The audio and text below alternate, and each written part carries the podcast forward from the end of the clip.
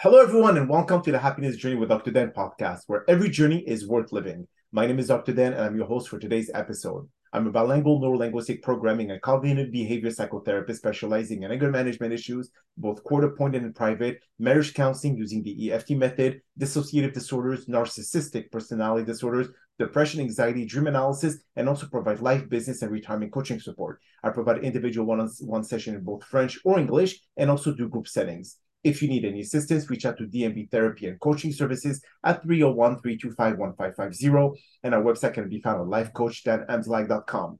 Today, I'm very excited to have for our fifth episode of season fifteen, a very special guest and conflict resolution expert and mediator, Kimberly Best. And just like every of my past episode, I will leave it up to the guests to properly introduce themselves, as no one can do a better job. Kimberly, the floor is yours. Thank you very much, Doctor Dan. And I want to say thank you for the work that you do, too. Your scope of work is very much needed.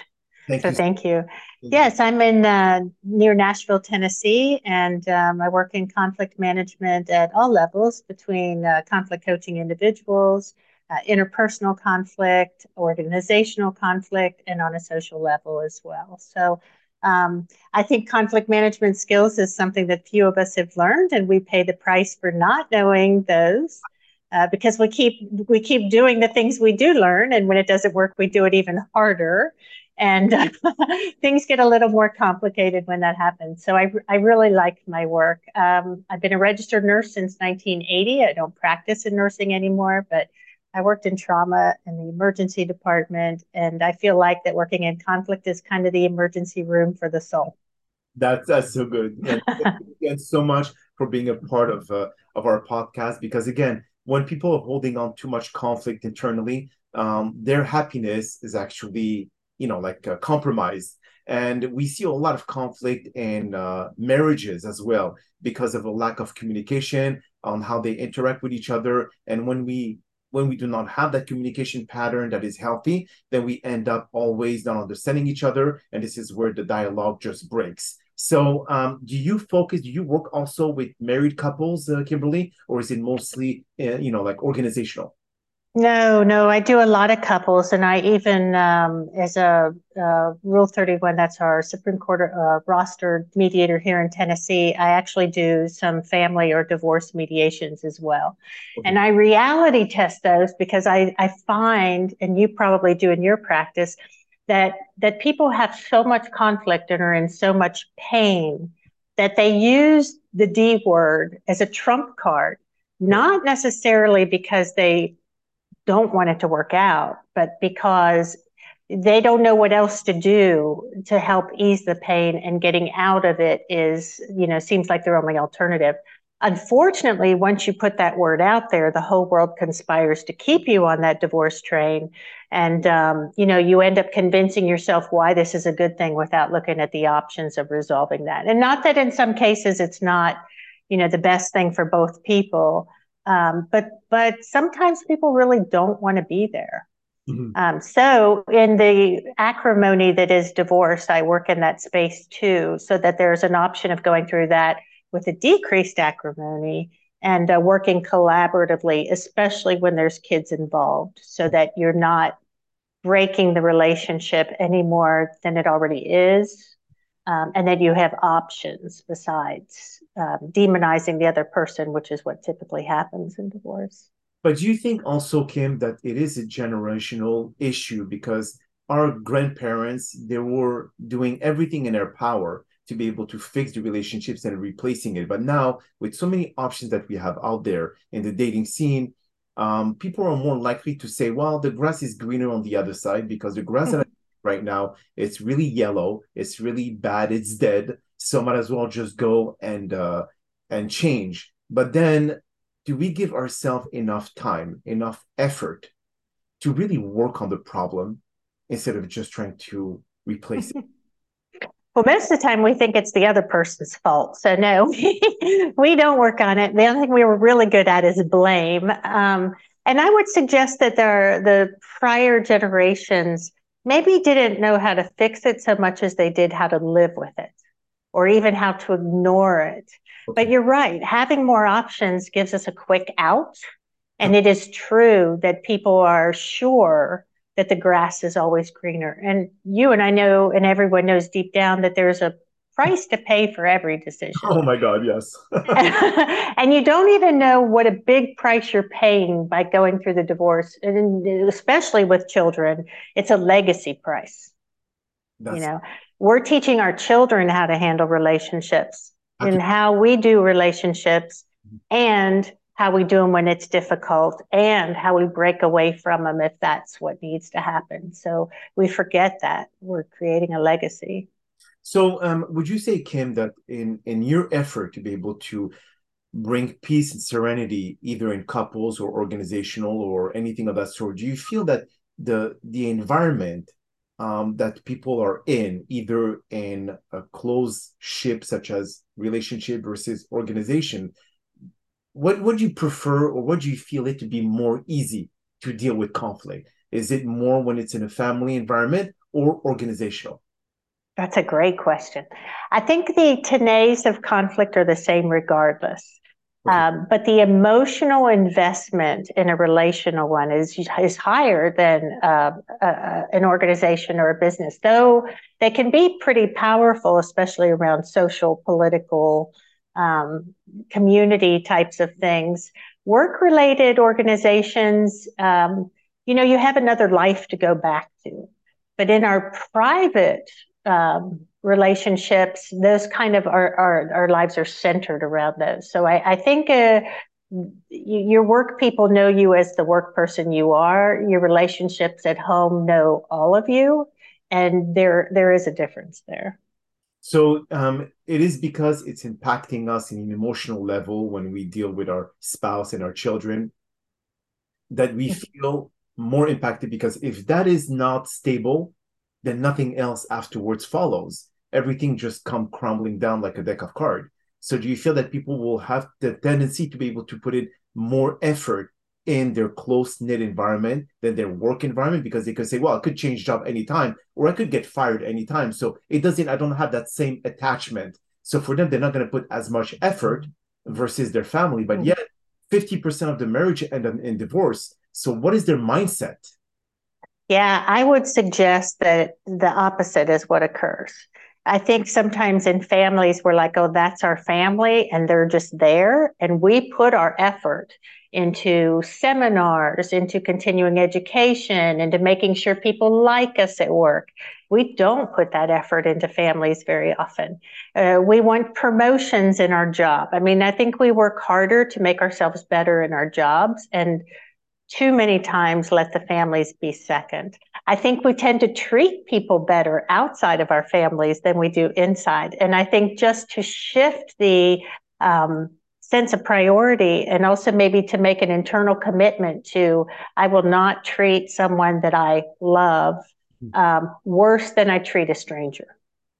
But then it goes both ways, two direction, because if, let's say, you had a, a crappy day at work, you're going to bring that crap into the home. But then if you have a crappy home environment, you bring that to work. So that it works both ways when it comes to your mental state of mind. But yet the personal space gets more, I would say, dismissed and not put so much attention than the work environment. So how do you encourage people, especially who are going through difficult uh, uh, marriage problems, to be able to kind of bring some sense of balance?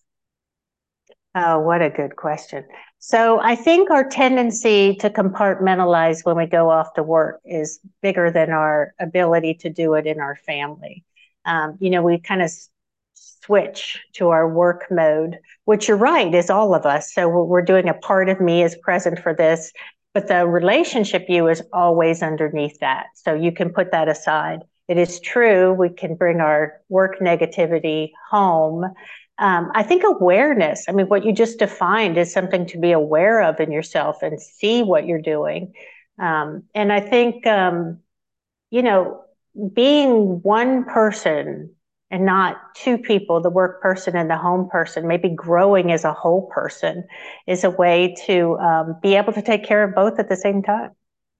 So if we look at the principle of causality, the cause and effect, do you mm. think that um, when people do not have work-life balance mastered, is where everything comes crumbling down because they do not know where to put more attention to the other. And because of this, either they put too much time at work and then the family suffers, or obviously they're not going to put too much time at the family because then their work will suffer and they will get fired. They will not have enough money to provide for the family. So where does, mm. does, a, li- does a work-life balance actually exist? Oh, I'm glad you asked it that way, because my partner's always talking about us finding equilibrium. And I honestly don't even know what that looks like. It, it's more like juggling to me than finding an equilibrium. But I think it's about showing up where you need to be. So when we're coming from a sense of scarcity, it's like I gave everything at work, I have nothing left for home, or vice versa. Well, we don't have a limited supply, even though it feels like we do. But I think being intentional on who you want to be in your family, how you want to show up, who you want to be viewed at. I mean, you have to, just like you do in your job, you have to um, be be purposeful. And it uh, it takes a little bit more effort because you can't just shut out the people who, you know, you're pouring your life into remotely. Uh, so it takes a little bit more effort, but the rewards are probably worth it. So, but then rewards, it's relative to how you perceive them to be, because that's right. Bring life to, I mean, if you bring love to the family, some people, it depends on their love language, you know, so uh, the challenge. That's right. Language. And then again, we see families still like if the man puts in the work and it's never sufficient enough, or it doesn't meet the expectation of the spouse, of the wife, then this comes crumbling down. And then the guy is going to say, well, I put everything in it and it's never enough. So where, and this is, again, a very, very, I would say, challenging question, uh, Kim, but where is there a balance in the love between spouses? What, if we stop with those expectations, do you feel that the communication will arise, will be able to get better, more fluid, versus people expecting too much from the other, and this is where everything comes crumbling down? Yeah, um, so you're right. A lot is around expectation.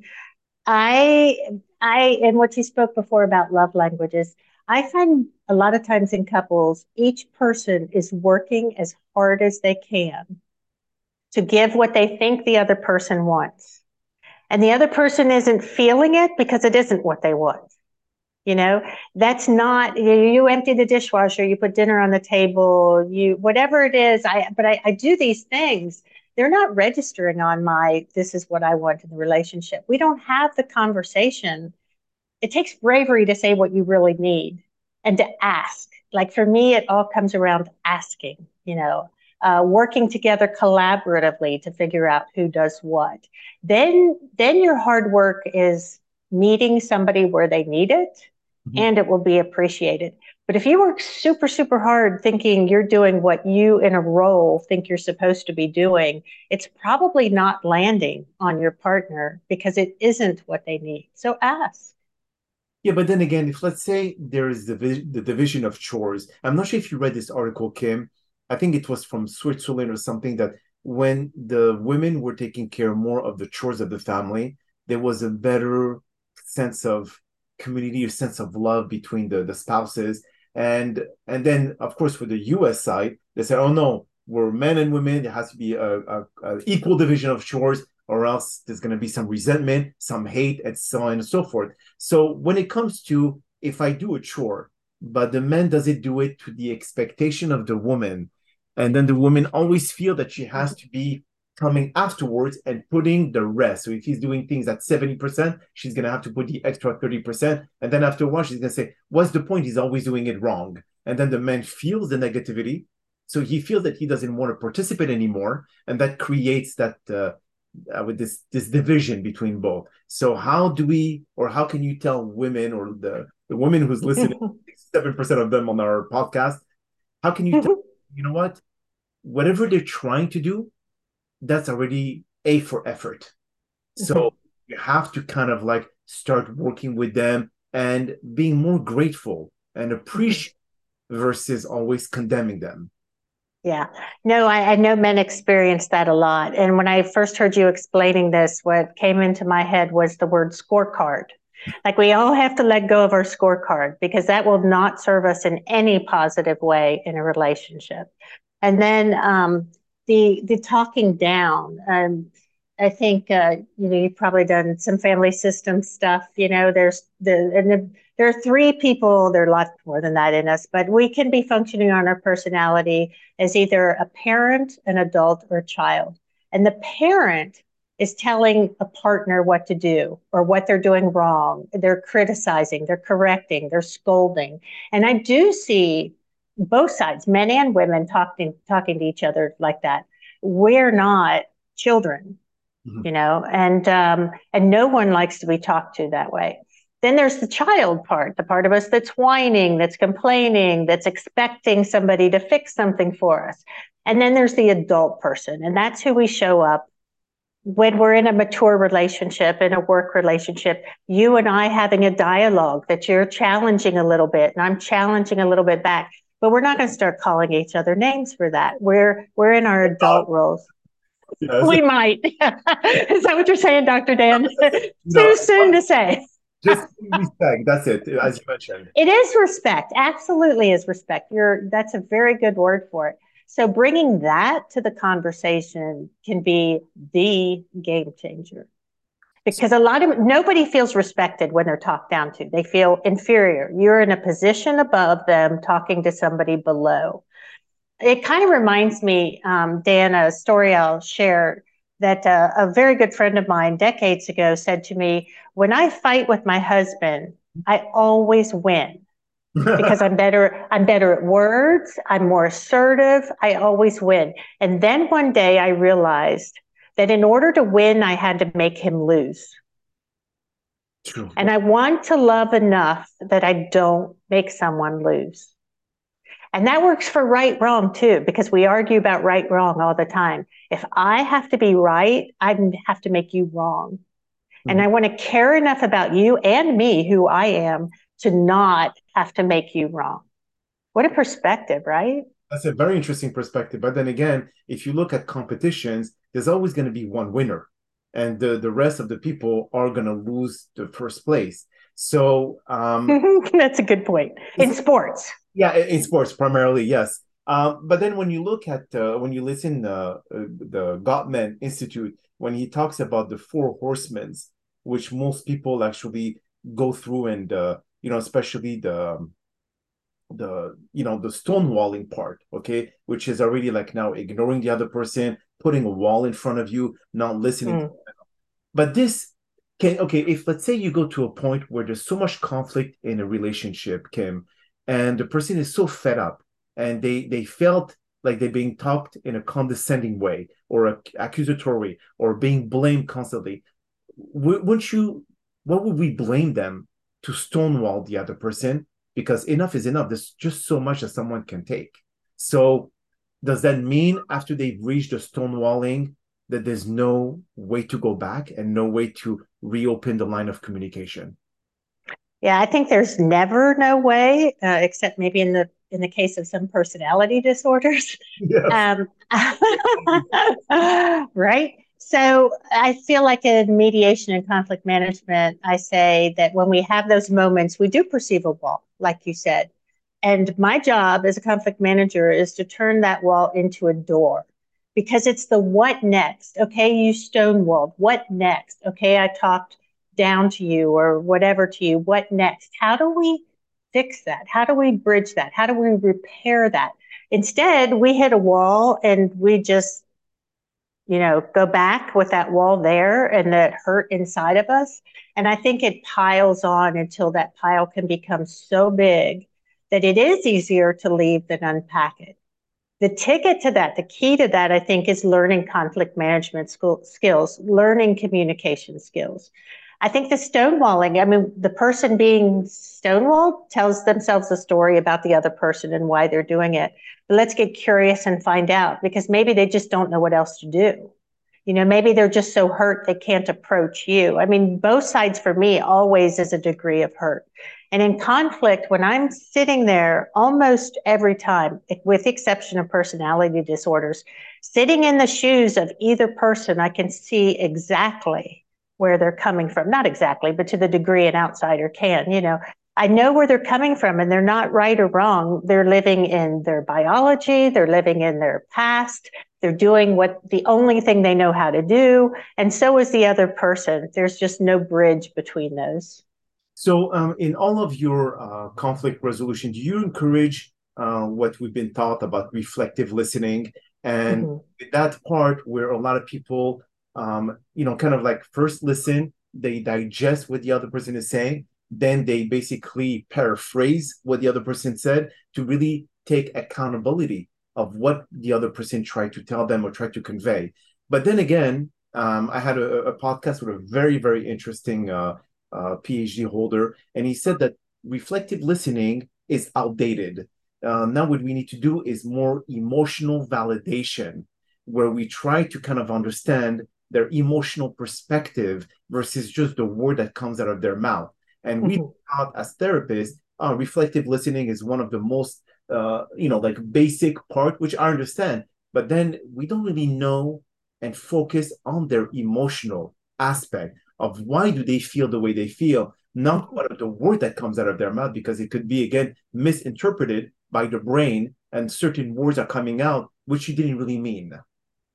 Yeah, no, it's true. I, I know people think they're supposed to listen, so they sit there and listen without speaking. The whole time they're planning their counter and they're listening for what you're saying that's not true. That's so, and they're calling that listening. Uh, no, that's a quiet, building a quiet defense is what that is. Um, I, I, I ask people to listen for what is right that somebody's saying. And I don't think reflective listening Reflective listening is to check in that you heard what the person said is what they're saying. It's not to parrot them.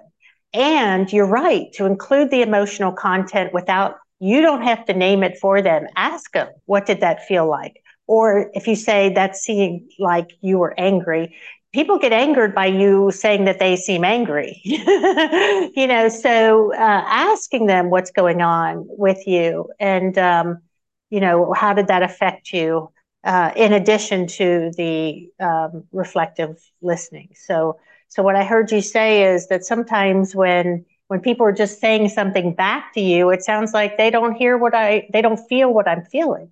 Right, exactly. Right? Mm-hmm. Um, yeah, and so how does that make you feel when that happens? Yeah, but then isn't, isn't it patronizing them to a certain extent where you kind of like put yourself in a situation where you tell them how they should feel, because if Mm-mm. they're angry, then, then they will feel that they're the cause of that anger. Because if you are a part of the communication process here, Kim, the other party who is angry must be angry because of the action that the other person did.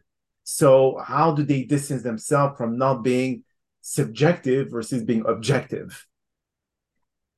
Uh, so it's complicated, you know, it's so complicated. And a, and a mediator's favorite words are, it depends.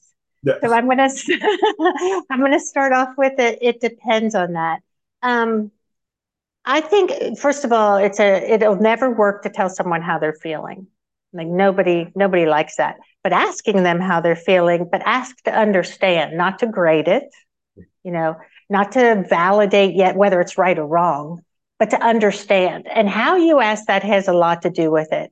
I think, you know, there's um, um, the, the, what's the, the violence talk? You, the, there's an acronym, three, three initials for um, how to speak in a nonviolent, nonviolent communication, N V C. There's a, something you do every time about the, that. Uh, when, when you do this, I feel this, mm-hmm. and I would like for you to do this. Um, well, that works a lot of the time, but it might not work all the time. So I think the more tools that you have, uh, the better. I also think in the conversation where we're just reflecting, in what you just described, we're talking about being uncomfortable with other people's emotions, which we are. Yes. Right? We want people to feel how we want them to feel, but then we're robbing them of them because they feel like they feel. So I'm responsible for how I feel. You're responsible for how you feel. It doesn't mean that I can say whatever I want and you're not going to feel it. You know, it means there's a space in between all that. where wording things, framing things that are aware of your feelings, but also giving the space to feel, because some of these conversations are going to be uncomfortable and they're going to upset someone.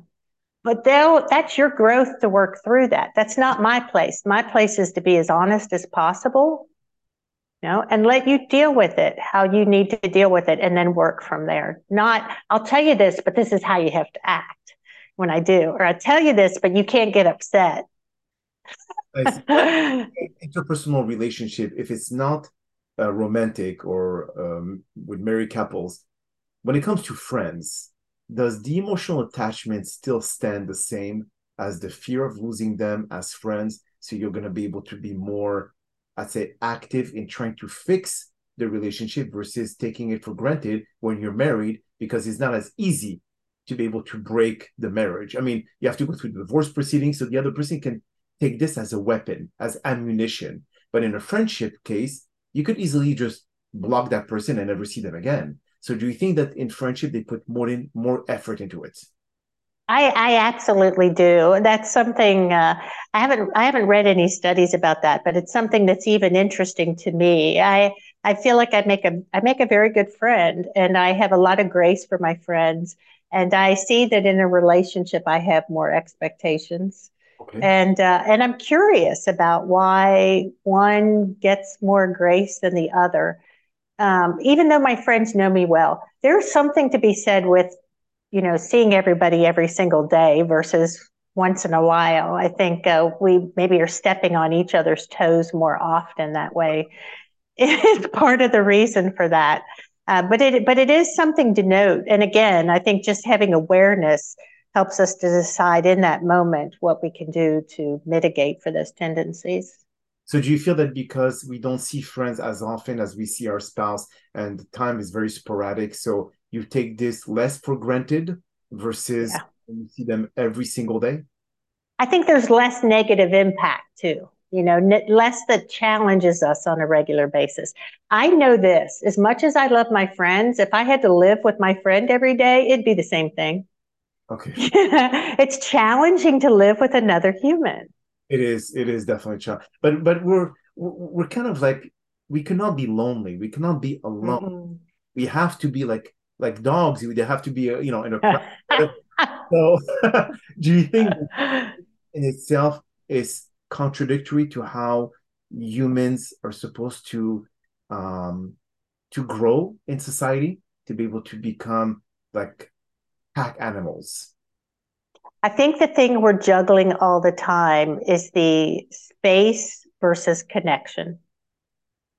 Okay. And I think finding that in a relationship too, um, you know, trying to find that, you know, we talked about equilibrium earlier versus juggling. I think that's something that's important to find an equilibrium in. Um, because uh, we may be expecting too much in terms of closeness than the other person. It, it seems like that's the bar to navigate, to find an area where we can come together and move apart. So tell me, uh, Kim, where can people find you as a conflict, as a mediator, to use your services? Yeah, mediator or conflict management. Um, So Best Conflict Solutions and uh, is my company, and Kimberly Best. If you Google me, I, I come up. And you you primarily deal with, the, like I said, the couples or people who are in organization that they need your help. It's kind of a balance between both? Anything relational, anything relational. So whole families, um, now is a time for elder care and a lot of conflict around decision-making there, medical stuff, but just re- conflict in relationships, Beautiful. Whatever level. Yeah. Beautiful. Well, Kim, that is all the time that we have for today's podcast. I really appreciate you taking the time out of your busy schedule to join us. And thank you again for participating and inspiring our many listeners with your incredible stories and talents. Now, we hope that you've all enjoyed today's episode. And I'm also very excited about the many upcoming guests that we have scheduled for season fifteen of the Happiness Journey podcast, filled with inspirational stories just like the one that you listened to today. Now, here are some concluding words of wisdom. Conflict is an inevitable part of life, but how we choose to handle it can make all the difference. Conflict resolution is a crucial skill that can help us build stronger relationships, improve communication, and create a more peaceful world. When we choose to engage in conflict resolution, we are choosing to approach conflict with an open mind and a willingness to listen and understand the perspective of others. By doing so, we can work towards finding common ground and solutions that benefit everyone involved. Now, it may also require patience, empathy, and a willingness to compromise. It means setting aside our own egos and desires in order to find mutually beneficial solutions that respect the need and desire of all parties involved. Now, ultimately, conflict resolution can help us create more harmonious relationships, whether they be personal or professional. It can also help us build a more peaceful world, one where we approach differences with curiosity and a desire to understand rather than fear and judgment. Let us ex- embrace this process and a valuable skill and commit to working towards resolving conflict in our own life and in the world at large. Together, we can build a more peaceful and harmonious world for ourselves and our future generation. My name is Doctor Dan Amzallag, and you may all keep pursuing your amazing journey in life.